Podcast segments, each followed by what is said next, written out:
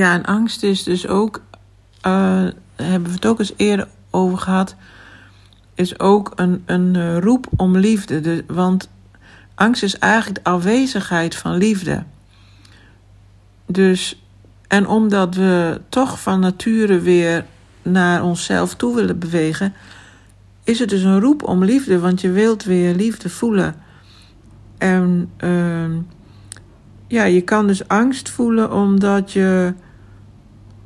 Misschien is het er wel onbewust, hè, want we zijn voor 95% geloof ik onbewust. Dat je bang bent dat zodra jij weer een blauw draadje bent, dat mensen jou niet leuk vinden.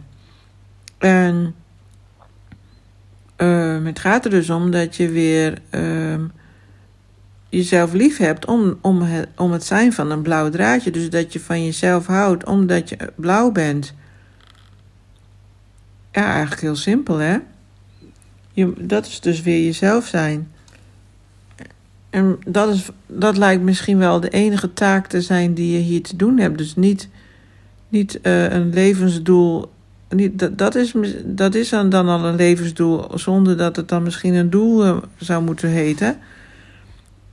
Maar alleen maar um, jezelf uh, weer jezelf zijn.